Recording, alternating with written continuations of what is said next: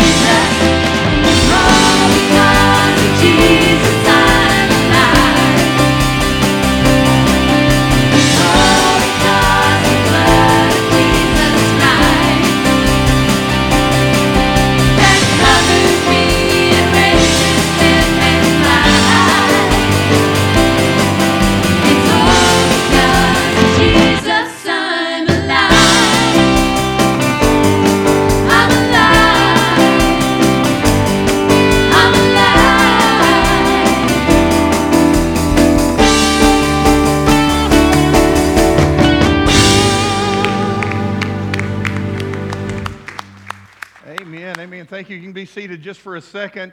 Uh, you're probably wondering, what is the preacher doing up there at welcome time? This is not his time. I don't know why I'm up here. Yeah? Brother Nathan is gone. Brother Jason's unavailable, so uh, they're, they're calling on me to do the welcome. And I'm scared to death because I haven't done the welcome in years. I don't know if I can do it or not.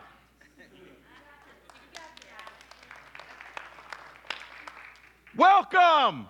How's that? Hey, we're glad you're here. God bless you for coming. Those watching online, we're certainly thankful that you're watching. Those of you in person, this is the day that the Lord has made. We will Rejoice and be glad in it. So, no frowns are welcome here. Right? Put a smile on your face, put praise in your mouth, and let's worship the Lord together today. Amen?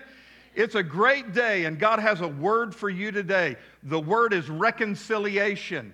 God has called you to the ministry of reconciliation, and I can't wait to talk to you about that cool word. Would you stand up? We're going to pray and ask God's blessing on the worship and on the preaching. Let's pray for uh, kids' church going on right now and also we worship. Heavenly Father, I love you. I thank you so much for loving us and giving your life for us. I pray that you would bless our worship. Lord, just, just come into this room with us. Fill our hearts with praise to you. I pray that your Holy Spirit would guide us through the Word of God today. And dear Lord, make this visit to your house profitable. I pray that your kingdom would increase, that our faith would grow. Bless the worship this hour. In Jesus' name we pray. Amen. Remember the smile on your face, and let's worship together now.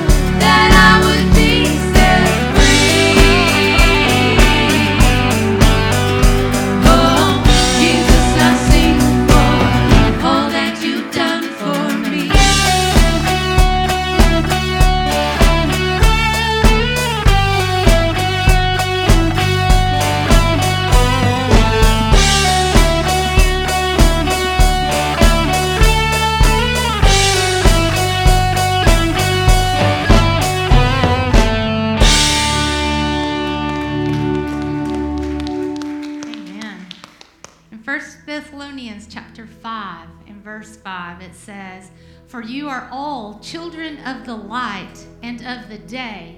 We don't belong to darkness and to the night." So if you are a Christian, you are no longer living in the life of sin and of shame and of darkness. The power of Jesus Christ and his illuminating light has overtaken the darkness in our lives. And so we can sing with assurance and we can speak with assurance that we belong to God. Let's sing this morning.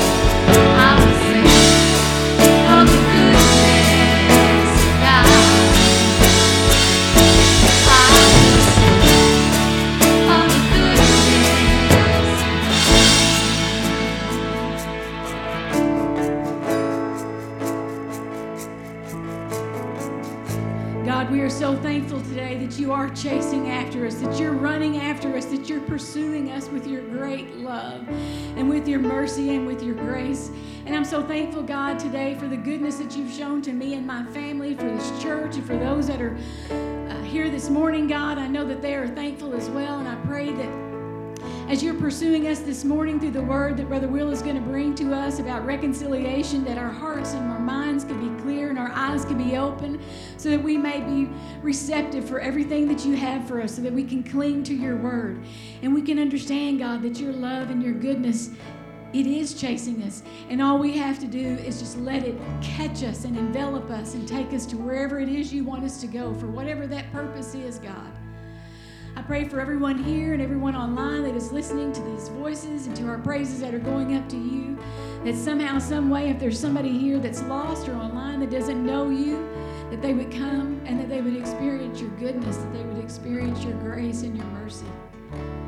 And I'm so thankful once again that we have this opportunity to come and stand before you and to worship and to give you this offering. And I pray now, God, for all of your blessings this week and upon the rest of this service. And it's in your name I pray, Jesus. Amen.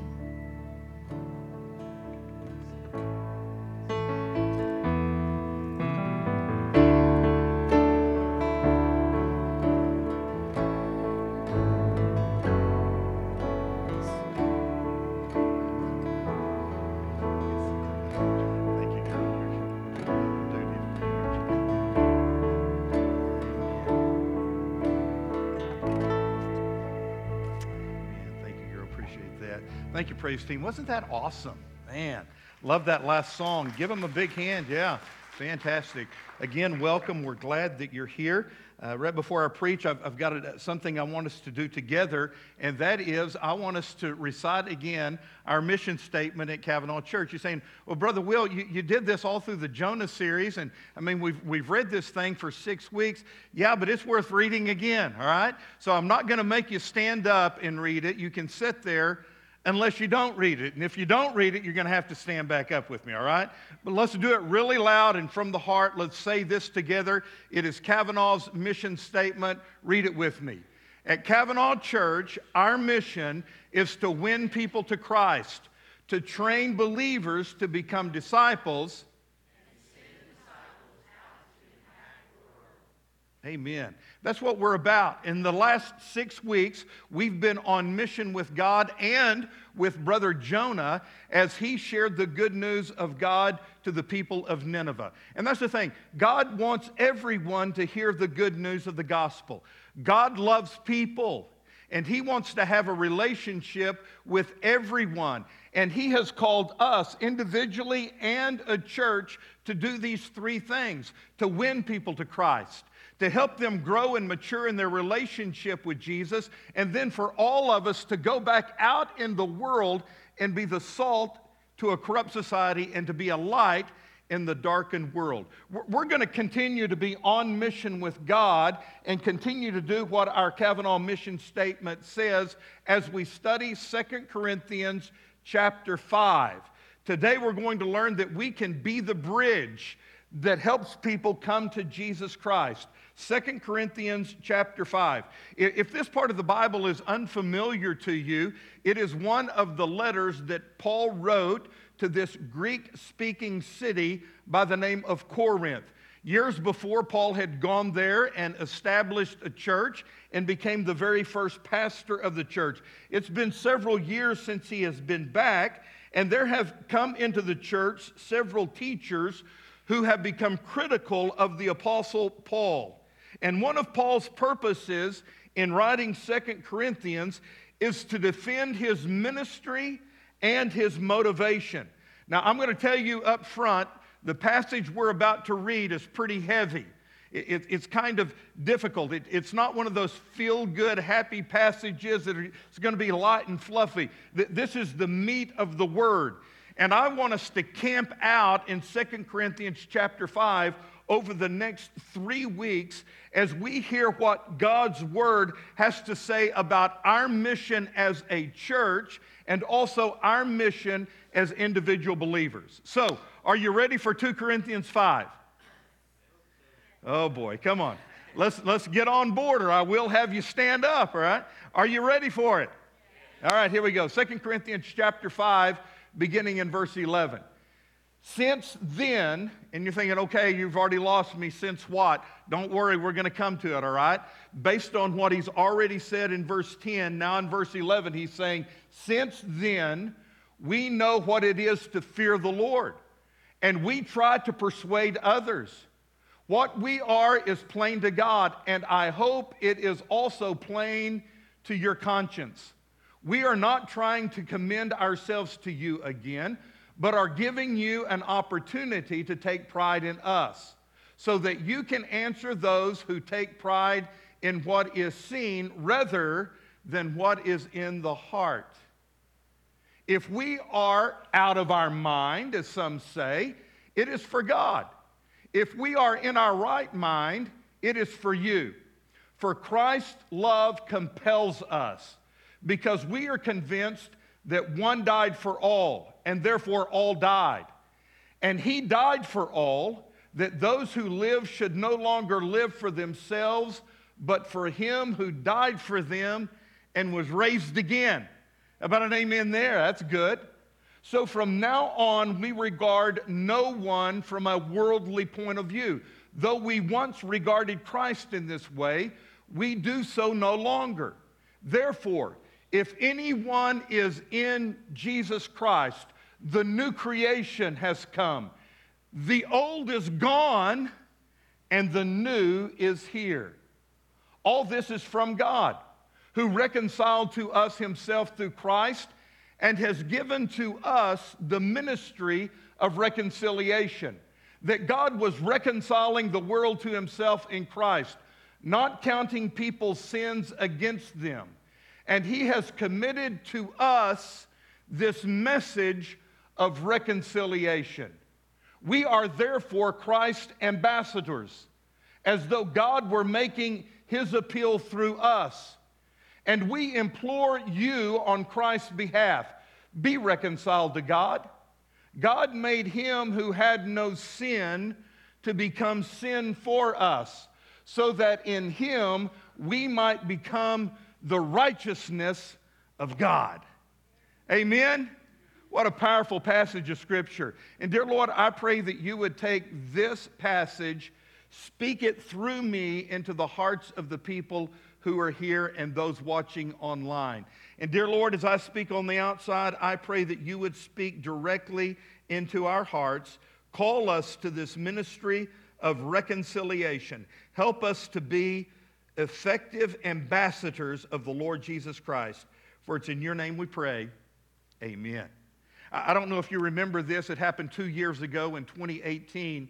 Uh, there was a, a soccer team of 12 young men and their coach that went exploring in this cave in Thailand. Do y'all remember that story? And right after they went into the cave, uh, torrential rains fell and these boys, these 12 boys and their coach, were trapped inside of that cave for 18 long days. With all the flooding in the caves, rescuers feared that they would not be able to save the team before they either suffocated or drowned. And so, this massive rescue effort was organized, and highly trained teams from all over the world came in. But the real heroes of this story were the elite members of the Thailand Navy SEALs. They did what seemed impossible. They actually rescued this entire team. One of the Navy SEALs lost their life during the rescue effort. And it was a massive event. Every day it was on the news, and, and we saw all these people concentrated in this cave in Thailand. People putting aside political and cultural differences to rescue these 12 soccer players and their coach. And I can remember two years ago watching this every single day, these, these 12 players and their coach. And I can remember thinking to myself every day, these kids are doomed. They're doomed. I mean, they're, they're lost in this cave. It's a dark cave that's, that's wet and damp, and rescuers can't get to them, and they're doomed. They're going to die unless a miracle takes place. And so people came and they risked their lives. Literally, they risked their lives to save these 12 boys and that coach. What is the point of that story? Well, people without Jesus Christ today are trapped in this dark cave of lostness, and they have absolutely no hope. And those people who are trapped in that cave of darkness live all around you. They live on your street. They work in the cubicle next to you. They go to school with you. We run into them at Walmart every single day. People everywhere lost and dying without hope, without Jesus. But you know what? Here's the deal our great Savior, Jesus Christ, has come to rescue them. Jesus gave his life on Calvary's cross to save them. And Jesus has entrusted us the people of Cavanaugh Church to be the bridge to go to these people and do what this passage says to carry on this ministry of reconciliation, to reconcile their lost souls with the saving grace of Jesus Christ. He's called us to be the bridge He uses to rescue these people who are lost in their trespasses and sins. What an honor. Literally, what an honor that God has chosen us to be his bridge. Now, I've got three things I want to share with you this morning, but before we get there, let's just look at our key verse, which is verse 14a. This verse says, For Christ's love compels us. Let me talk about that word love. The word love here is not just a sentiment, it's a sacrifice. This love isn't just a thought or a feeling, it is expressed through action and through doing. And when we understand and experience Christ's love in a personal way, it begins to shape our lifestyle. And then it shapes everything about us. It, it shapes the words that we say, the places we go, the decisions that we make. Christ's love becomes for us our way of life. And this verse goes on to say that his love compels us. The word compel means to constrain or to be controlled. So the love of Christ becomes such a powerful force in my life that it controls me, it restrains me, it compels every part of my life. I am hemmed in by the love of Jesus, just like a river is hemmed in by its banks on both sides. Yes, I understand that we still have a free will, technically speaking. That's part of our church's name. Cavanaugh Free Will Baptist. I, I, have the ability to choose every day if I'm going to serve Jesus and what I do with my life. But realistically, if you truly are born again, the love of Jesus Christ is so strong in your life that it controls you. I can only go in one direction. And that's why Paul said this in verse number 18. He says, All of this, everything that we're going to talk about today, is from God, who reconciled us to himself through Christ and has given us this ministry of reconciliation. And so today, what I want to do is break this down with three statements that flow from these verses. They have to do with the motivation that compels us and drives us to share the good news of Jesus with other people. So, the first of these three statements is this Our love for God compels us to act. So, let me do a quick timeout and ask you, everybody, look at me right here. I'm asking you a question. Do you love God? I mean, you can answer that out loud if you want to. Do, do you love God? Really, do you love God with all of your heart, soul, mind, and strength? Well, I hope you do. I know that Paul loved God. I mean, you can't help but see that through his writings. Paul loved God. Paul's motives, however, are being questioned here. Some people think that he is in the ministry for selfish motivation. But no, no, his lifestyle is driven first by his love for God. Paul knows that God is vitally aware of how all believers are living their lives. Paul knew that God watches us daily. God sees everything. He's omniscient. He knows all things. God, God sees what's happening here at Cavanaugh Church today. Beyond that, God sees what's happening inside of your life. He knows your heart, He knows your mind, He knows what you're thinking. And Paul was keenly aware of that. He, knew that God knows all things. And Paul knew that there is coming a day when he, along with all of us, are going to give an account to God for the way that we've lived our lives. How do I know that? Because he just talked about it in verse 10. We started reading in verse 11, but notice what he said back in chapter 5, verse 10. Paul said, For we must all, that is, all of us as believers, all of us must appear before the judgment seat of Christ, that each one may receive what is due him for the things done while in the body, whether it is good or whether it is bad. Now, this is serious stuff, so, so pay attention. The Bible teaches us here and in several other places that there is coming a day when every believer is going to have to stand before what is called here in verse 10 the judgment seat of Christ. Now, hang with me. This judgment seat of Christ that Paul is talking about in chapter 5, verse 10, is different than the day of judgment that the book of Revelation talks about. Don't get the two confused. There is coming a day of judgment. God is going to judge everyone who's ever lived. Every person is going to have to appear before the throne of Almighty God. And the judgment based on one thing. What did you do with Jesus Christ? Judgment Day. It's all based on that. What did you do with Jesus? And if, while living on earth, you accepted Jesus as your Savior, you repented of your sins, you invited Jesus into your heart, then on that day, if your name is written in the Lamb's Book of Life, proving that you really did accept Jesus as your Lord and Savior, God is going to say to you, Well done. You made a good choice. Enter in, and you get to spend all eternity in heaven.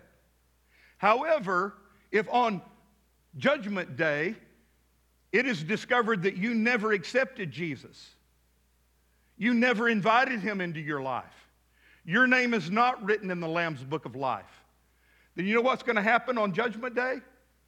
God's going to say, Depart from me, I never knew you. And you're going to spend the rest of eternity in the lake of fire. Now, guys, that's serious stuff. So I mean, it's really important that while you have breath and life, you invite Jesus into your heart and that you're born again. Okay, that's Judgment Day.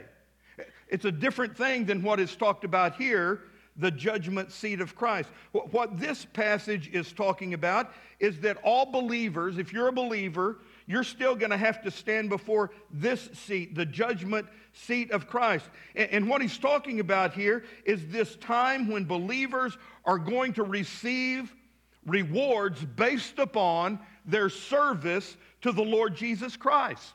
Because God is watching us every day.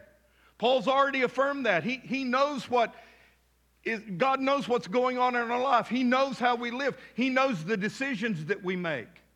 He knows the things that we say, the things that we do. And we're going to be rewarded on this day based upon how we lived our lives and what we did with the stuff that God gave us. And one of the things that we're going to be judged upon is how we shared the gospel with other people. Because that is the focus point of what Paul is talking about here. That's why when we come to verse 11 that we started with, since then, since what? Since we know we're going to sit before the judgment seat of Christ. Since then, we know what it is to fear the Lord. And because of that, we try to persuade men. Sherry, leave that verse up there just for a second because I want to talk about it. This reality puts an element of fear into our life. And, and let me just stop right there because I know the concept you have when you hear the word fear. Oh, I, I fear God. Oh, I'm afraid. Oh. That's not what this is talking about. It, it's not fearing God in that way. In fact, we know that the love of God that we've experienced in Jesus Christ casts out that kind of fear. If you've got faith, there's nothing to fear. No, no, what this is talking about is having reverence for God. It is a reverential fear. It is the fear of doing anything that would disgrace or discredit the Lord Jesus Christ, whom we love. It's a fear of not obeying Him. It's a fear of, you know what, God giving me an opportunity to share the good news with someone and I refuse to do it. So, knowing that one day I will give an account for what I have done with my life adds this sense of urgency to the way I live my life today. And because the Lord has taught me that I need to be sharing the good news with others, and because I love the Lord my God and desire to please Him in every way, then here's what I'm going to do I am going to try to persuade others to follow Jesus. Do you see that? That's my ministry to persuade others to believe Jesus. The word persuade really means to try to convince someone, to convince them to believe in Jesus, to act a certain way. I, see the bewilderment in your eyes. So let, let me try to bring it down and tell you this story. How, how many of you can remember? uh, being at a swimming pool and your, your mom or dad in the water and telling you to jump for the very first time. Y'all remember that? Man, what a scary moment. I, I can remember it in two different ways. I remember it when my dad did that to me. We, we lived in Midland, Texas, out where we lived in the country. We had a community swimming pool out there, and, and we'd go swimming. And I can remember my dad Man, my dad, he was, he was a big old muscle guy back in the day, and he had these tattoos on his arms, and man, he was strong. He said, Jump, come on, jump in here, son, jump, I'll catch you. And I was scared, but I jumped. I, I can remember doing it with my kids. They, they have floaties on their arms. They didn't have floaties when I was a kid, just had my dad, but they got floaties on their arms, and I remember my kids standing there, shaking, afraid to jump in because they're afraid of the water. But I knew they were going to be okay because they had floaties. I knew they were going to be okay because I was going to catch them. And I knew, Don, I knew once they jumped into the water, it was going to change their life. They were going to love it. They, they were going to enjoy swimming. And I also knew we needed to teach them to swim. Angie needs to teach them to swim because the water can be dangerous. And they need to know how to swim. So you stand there in the pool and you try to persuade your children, convince them to jump. Are you with me? Well, people without Jesus Christ, they need to be persuaded because in their sins, lost in trespasses and sins, they have absolutely no idea the delight that Jesus can bring into your life when you're saved. Now, I can talk to people until I'm blue in the face but until they experience salvation, they really don't understand the joy of knowing the Lord. And if you're saved today, you get it because you've experienced that. But also, they don't understand the peril that they're in without Jesus Christ and apart from Christ. And we know that Jesus will completely save them. We don't coerce them. We don't manipulate others to receive Christ. We don't twist their arm until they give in. We gently persuade them. And that's what Paul did. He did it well. But some of Paul's critics claimed he was crazy. Look at verse 13. He said, If we really are out of our mind, it is for the sake of Christ. Paul is just saying here, Corinthians, I want you to know my heart. I am doing this for the sake of the gospel. It's because I love God. And if you think I'm crazy because I try to persuade people, so let it be. Think that way if you want to. Call me crazy. I'm doing it because I love God. So let me just back up and look at you again. Do you love God? Let me tell you, if you love God, you're going to do this. It, it compels you to be a witness for Him. Number two, y'all love the way I count, don't you? Man, what a, what, y'all know what I'm talking about? Uh, don't even bring it up. Oh my goodness. Number two, our love for others compels us to act. Look at verse 13. If we are out of our mind, it is for the sake of God. If we are in our right mind, it is for you. You see, to be the bridge God uses to bring others to Himself might expose us to criticism. I told the first service people, you know what? I, I just have assumed all my life that people like me. I mean, I'm, I'm a likable guy, right? I mean, I'm nice to people, I'm, I'm kind to people, I'm, I'm generous to people, and I just figure everybody ought to like me because I'm a nice guy. But you know what? A lot of people don't like me. And that was, that, that's kind of been hard for me to digest through the years. There have been people who, they don't want to be around me. They don't want to get close to me. They, they don't want to be in my inner circle. Why? Because they know who I live for and what I'm going to say, and they don't want to hear it. When we try to persuade others to trust Christ with their lives, some people are going to think we're nuts. They did Paul. And Paul is saying, listen, whether you think I'm crazy or not, in my right mind or not, reasonable or not, my life is lived for the sake of my love for God and my love for you. I do what I do. I share Jesus with everyone because I love God and I love people. That's it. I love God and I love people. This past week, I was, I was reading about one of the most famous preachers in the 1700s, George Whitefield. He, he, was, a, he was a great orator, he was a great preacher. Listen to what George Whitefield said. He said, I am willing to go to prison, even to death for you, but I am not willing to go to heaven without you. The love of Jesus Christ constrains me to lift my voice like a trumpet so that all can hear. One of the most famous preachers of the 1800s was Charles Spurgeon. Listen to what he said. He said, If sinners be condemned, at least let them leap to hell over our bodies. If they perish, let them perish with our arms clung around their knees. Let no one go there unwarned and unprayed for. Do you hear the passion in these men's hearts? They love God and they love people. And you know what? They, they weren't just going to float through life. They, they realized out of a reverential fear for God that they have been called to this ministry of reconciliation, that they are God's ambassadors. And if people are going to know Jesus, it's because we tell them. And both these guys are saying, you know what? People may reject the message. They may think we're crazy. They may end up in hell, but it's going to be over our dead bodies because we're going to do everything we can to influence people to come to Jesus Christ. That's what 2 Corinthians 5 is all about. That's what Paul has said so far. I'm on this mission. Why? Because I love God and I love people. But Paul knew that those were insufficient in and of themselves. And that's why he gave us this third thing God's love for us compels us to act.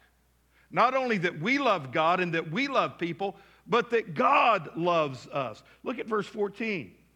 For Christ's love compels us, because we are convinced that one died for all, and therefore all died. This amazing movement of God towards us in Jesus Christ overwhelms us and compels us. Now, I'm going to come back and talk about this verse next week and exegete it, but let me just give you a taste of what Paul is saying here. He says, One died for all. One died for all, because all of us were dead in our trespasses and sins. Before Jesus, you were lost in your sins. But Christ took our sins upon himself. Jesus became sin for us in our place. He took the sentence that we deserved so that our sins are covered by his blood and we can be forgiven. He died for us. And therefore, Paul goes on to say, all have died. One died for all, and therefore all died. I'm identified with Christ through his death, burial, and resurrection. I'm identified with what Jesus has done. And because of that, the old man, the old Will Harmon, the sinful Will Harmon, has died. He's gone forever. And I am a new creation in Jesus Christ.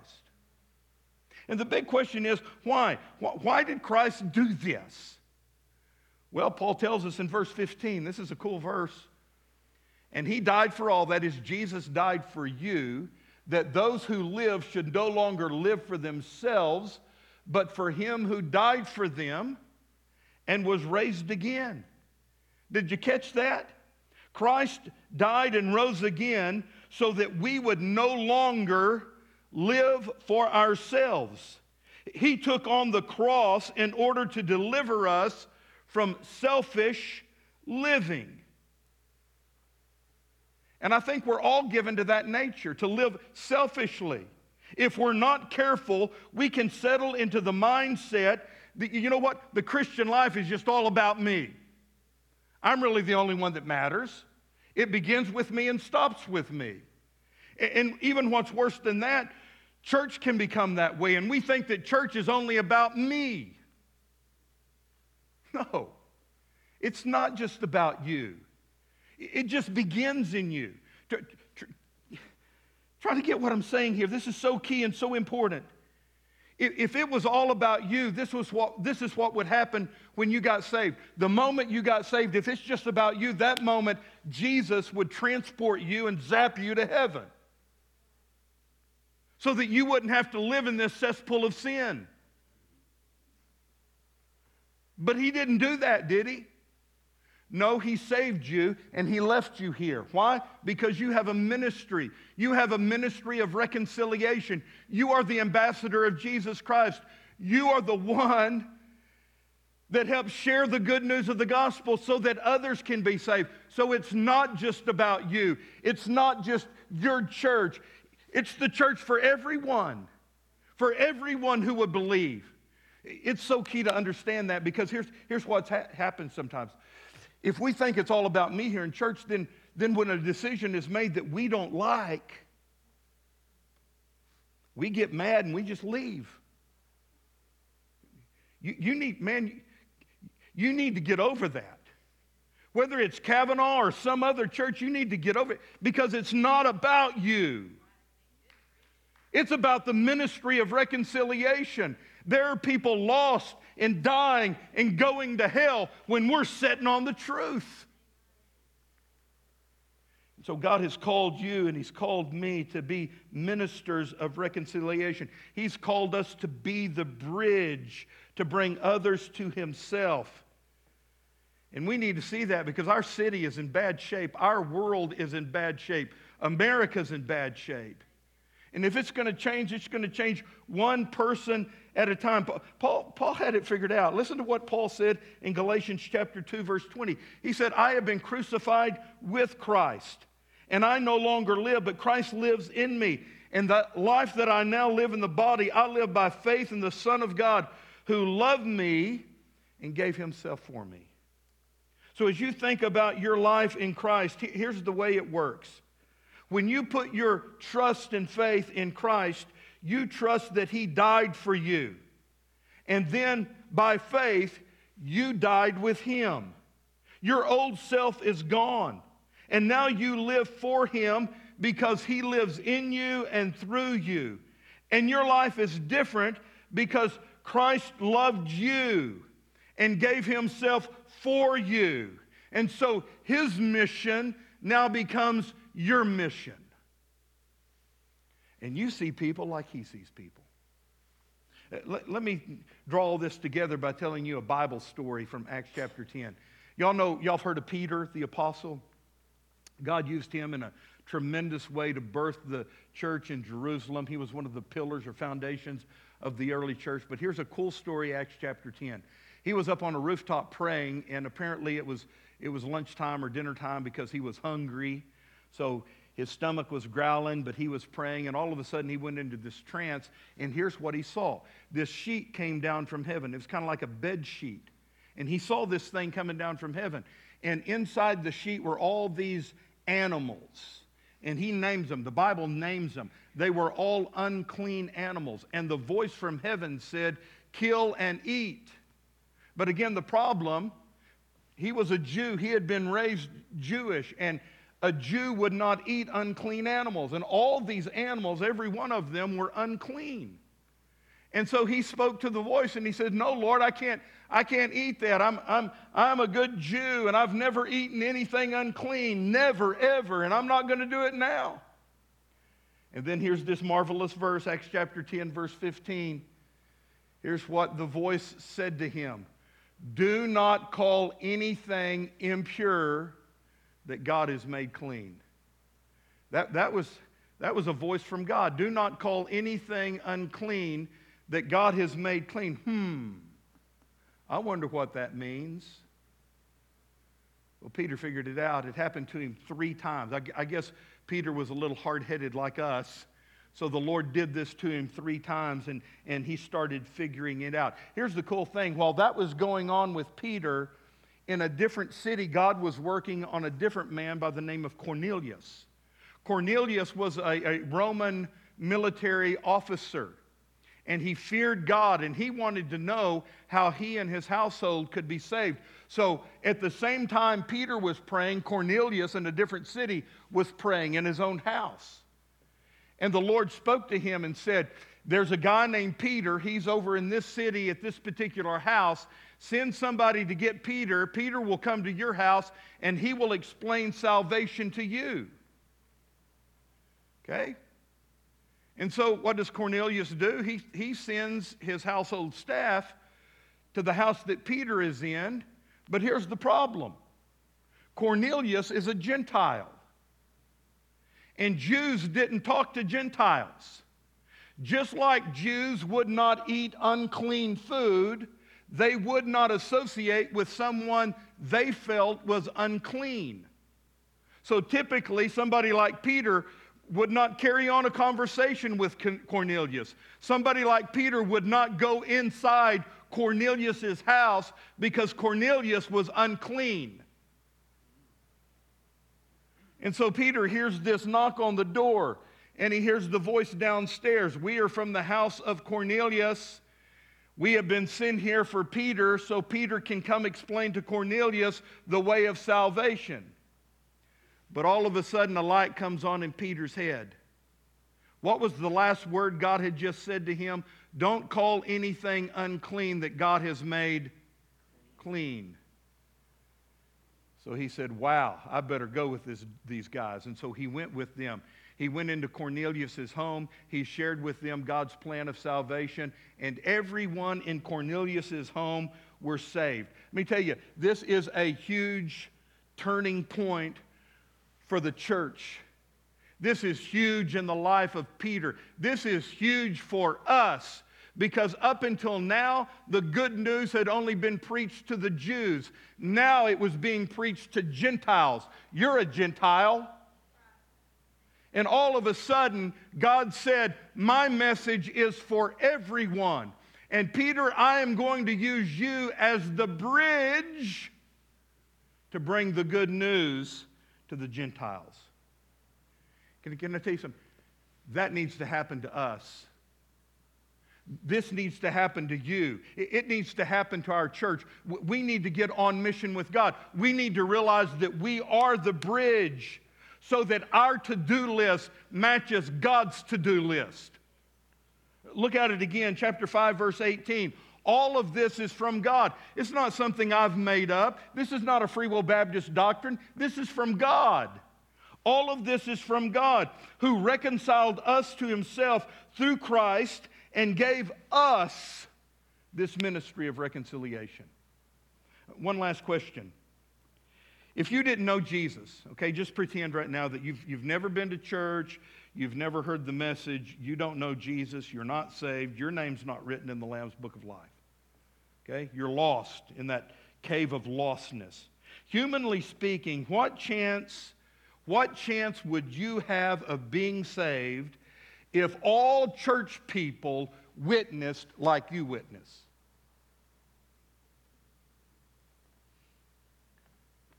Has that computed in your head? If you were lost, would you even have a chance? I mean, can I tell you something? I, I thank God that somebody loved me and loved God enough to share with me the good news of salvation. And there are people that you come in contact with every single day that are just as lost as you once were.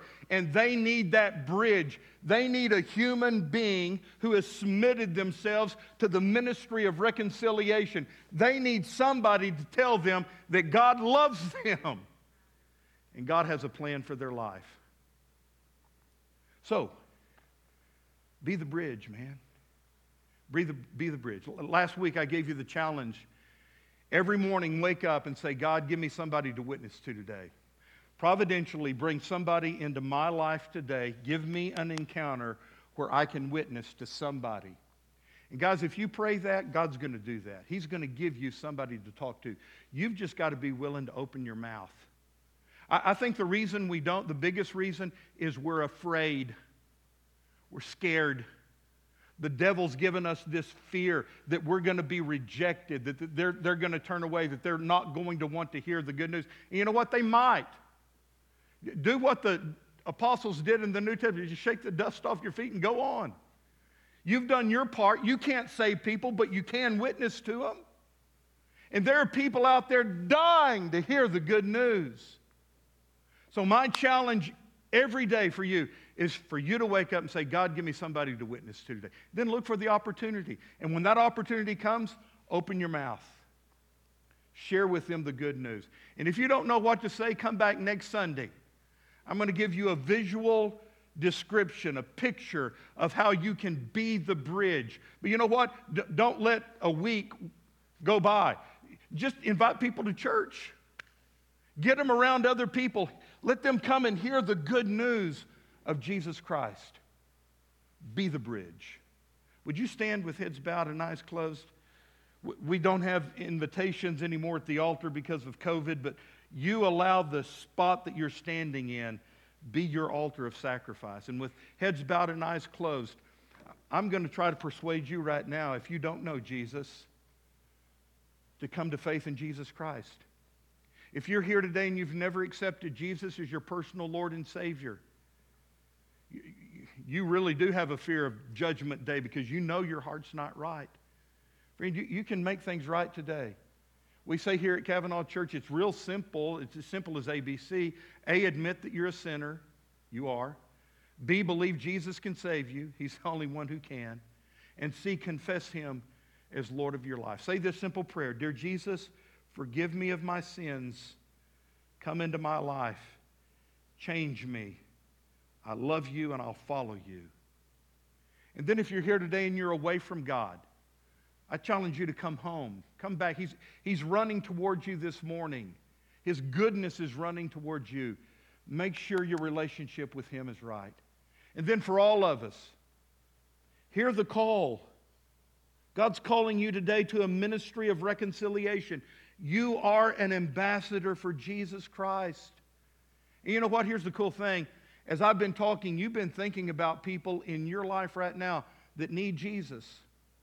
Just ask God to help you go talk to them, give you the words to say. And so, dear Jesus, I commit my life to be an ambassador for you. I want to be the bridge that you use to bring people to faith in Jesus Christ. Help me to do it every single day. In Jesus' name, amen. Amen. God bless you. Sit down just for a second, all right? Please be seated. Uh, just a couple of things. Uh, before you leave, put your mask back on. When you walk out, the black boxes are out there for your offering, or you can give online. Make sure you're back here next Sunday morning because visually we're going to see how we can become the bridge. Tonight at 6 o'clock, Brother Johnny is going to be on Facebook Live and CavanaughChurch.com with Kids Church. At 6.30, we're going to have an adult Bible study lesson you can tune into. Brother Ray Copeland is going to be teaching it. Come back Wednesday night. We have things for all ages. Now, right before you leave, I've got a commercial. Y'all like commercials?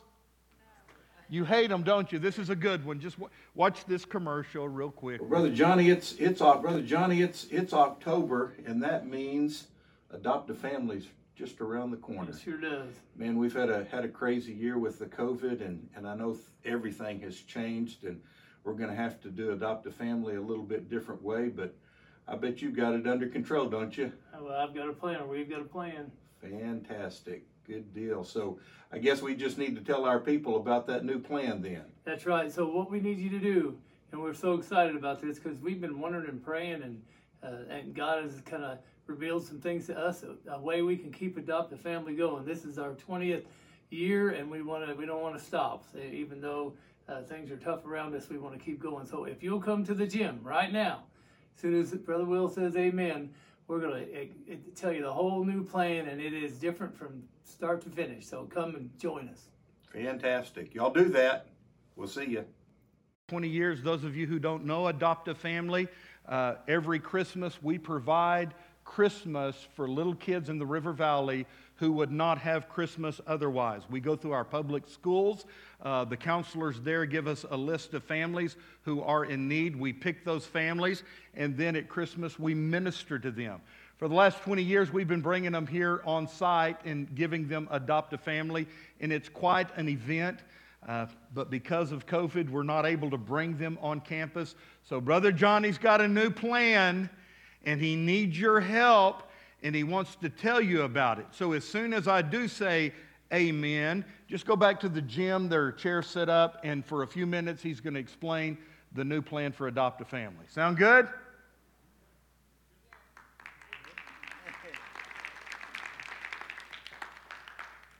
Amen. Amen. Bless you, children. Amen.